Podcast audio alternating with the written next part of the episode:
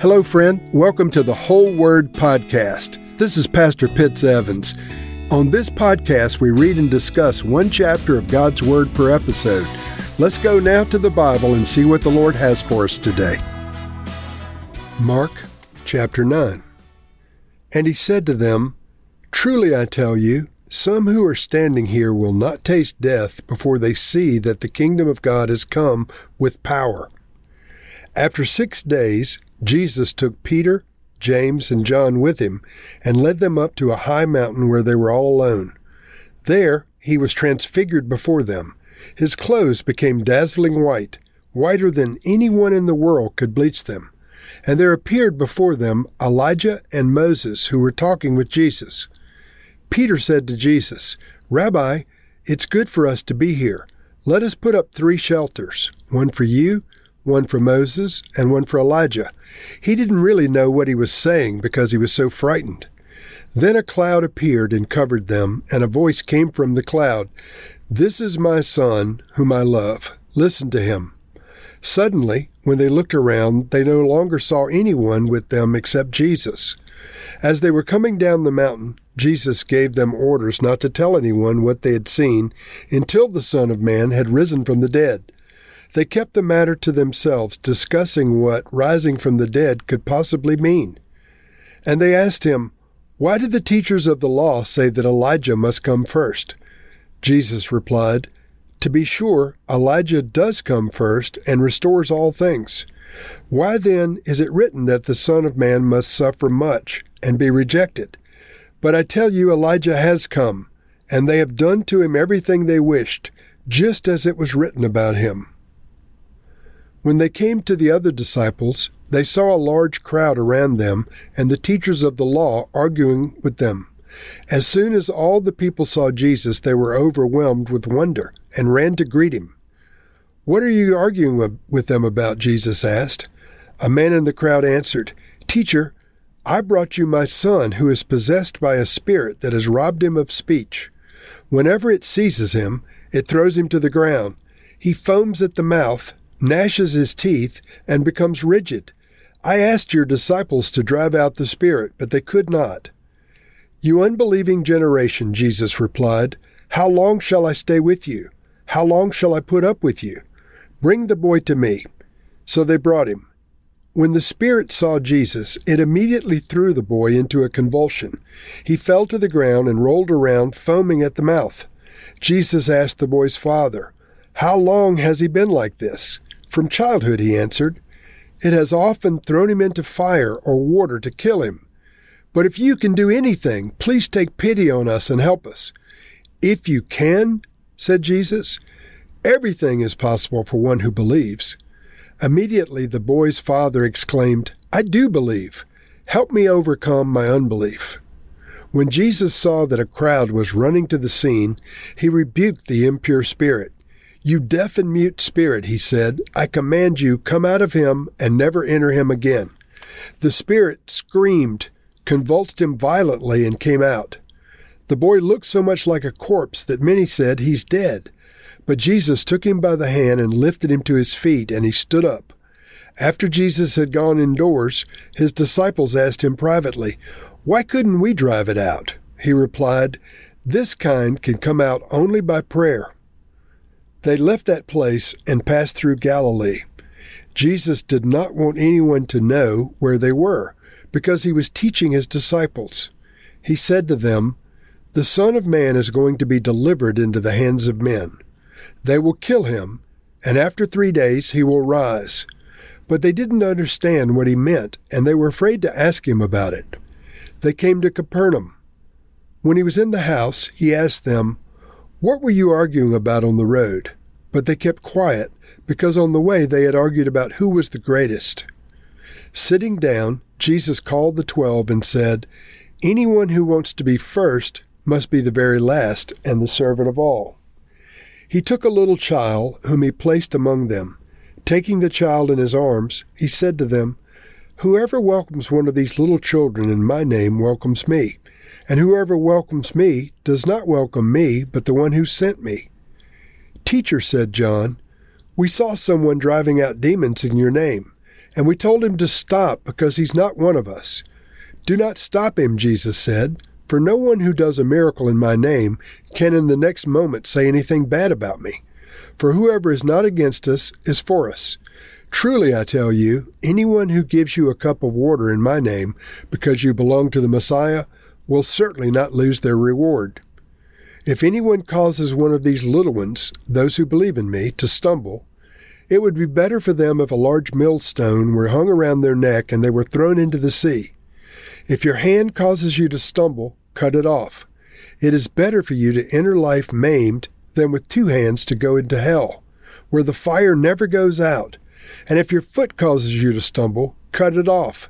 It's better for you to enter life crippled than to have two feet and be thrown into hell and if your eye causes you to stumble, pluck it out. It's better for you to enter into the kingdom of God with one eye than to have two eyes and to be thrown into hell, where the worms that eat them do not die, and the fire is never quenched.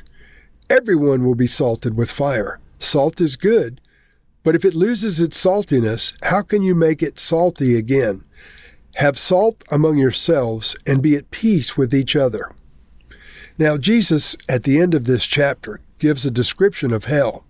And he gives a warning about radically dealing with sin. And some people have taken this and perverted his words and misunderstood them. But he said, if your hand causes you to stumble, cut it off. He's not literally talking about cutting your hand off if your hand uh, is used in the commission of a sin. He's talking about be radical in dealing with sin in your life. He goes on to say, it's better to enter life maimed than with two hands to go into hell. And so he's not talking literally cutting off hands. Once again, he's talking about us dealing ruthlessly with our own sins so we don't end up in hell. Speaking of hell, he speaks of it, he says, where the fire never goes out. And so we get this little clue about uh, hell, the fire never goes out. He goes on to say, if your foot causes you to stumble, cut it off. He's saying being thrown into hell is horrible, not to literally cut your foot off. Same thing about the eye, uh, pluck it out unless you end up with two eyes in hell. But about hell, he says, the worms that eat them do not die. The fire is never quenched. Now, beside Jerusalem was a place called the Hinnom Valley. And one of the words that's translated as hell in the New Testament is Gehenna, referencing that valley. Well, this was the trash dump. This was where the maggots were eating the old trash and dead carcasses of dogs were out there and the waste and the rubbish from the great city of Jerusalem was thrown. They were continually trying to burn all this waste. And so this word, Gehenna, um, is translated as hell. It's, it's intended to give the imagery of the worms eating the stuff there continually. Except in the real eternal hell, the worms don't eat them just temporarily and die. These worms never die. In the real hell, the fire doesn't go out when it rains. The fires keep on burning. And the real hell, you can go there with your uh, hands and your feet intact. But the point is that you go there with your soul out of kilter with God's will.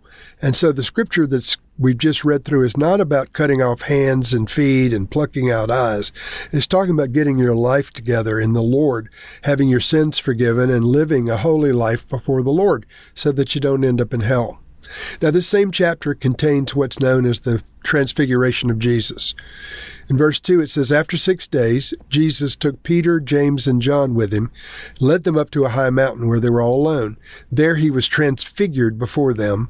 His clothes became dazzling white, whiter than anyone in the world could bleach them. And then ultimately a cloud appears over them, and a voice comes from heaven saying, This is my son, whom I love. Listen to him. Now, these disciples, James, John, Peter, they never recanted this. In other words, they, they told this story. And ultimately, they were all executed for being Christians, with the possible exception of John, the beloved. They were all executed. They never said this didn't happen. They continued to say they were eyewitnesses of this event, where Jesus was transfigured from looking like a mortal man to an eternal being, along with Elijah, who had been caught up into heaven alive a thousand years before, and Moses, who had died 1500 years before, who was standing there transfigured himself on this mountain. So Elijah, Moses, and Jesus all appeared in their glorified bodies. And these three disciples, Peter, James, and John, they were eyewitnesses and they gave their testimony. We saw him transfigured. And we heard his Father's voice from heaven saying, This is my Son, whom I love. Listen to him. That testimony comes down to us today, friends. In this chapter, Jesus also encounters a, a father with a son who has a demon. And uh, the disciples had been un- unable to cast the demon out. And the father asked Jesus to have pity on him. And he says, If you can do anything, please have pity on us. And Jesus says, If you can, in other words, the, the father was posing the question, If you can do anything, please help us. And then he says, Jesus responds, Why are you asking if I can do anything? He goes on to say, Everything is possible for one who believes. And then immediately the voice, Father, exclaimed, I do believe. Help me overcome my unbelief. Now, friends, that is a genuine, righteous plea for someone who's looking for God to do something in their life. The Bible says that only through faith can we live lives that are pleasing to God. And so we have to have faith to believe that God exists. We have to have faith to receive the mercy of God, the salvation of God. We have to have faith to receive anything from God. And so this man believed, and yet he was dealing with unbelief. And many of us today believe the words of Scripture, and yet we're dealing with unbelief in certain areas. And so we want to be like this man who Jesus responded to. He replied to Jesus, I do believe, yet help me in my unbelief. And so, Lord, I pray for all of the listeners. Lord, they're listening today and they believe that these words are the words of God from your scriptures in the Gospel of Mark. Lord, they and I believe. We have faith in you. We have faith in your word. Lord, help us to overcome any unbelief that remains within us. Lord, you said all things are possible for those who believe. Lord, we want the all things in God that you've promised us in your scriptures. Help us to overcome all unbelief. Lord, we love you. We're counting on you to do this. In Jesus' name we pray. Amen.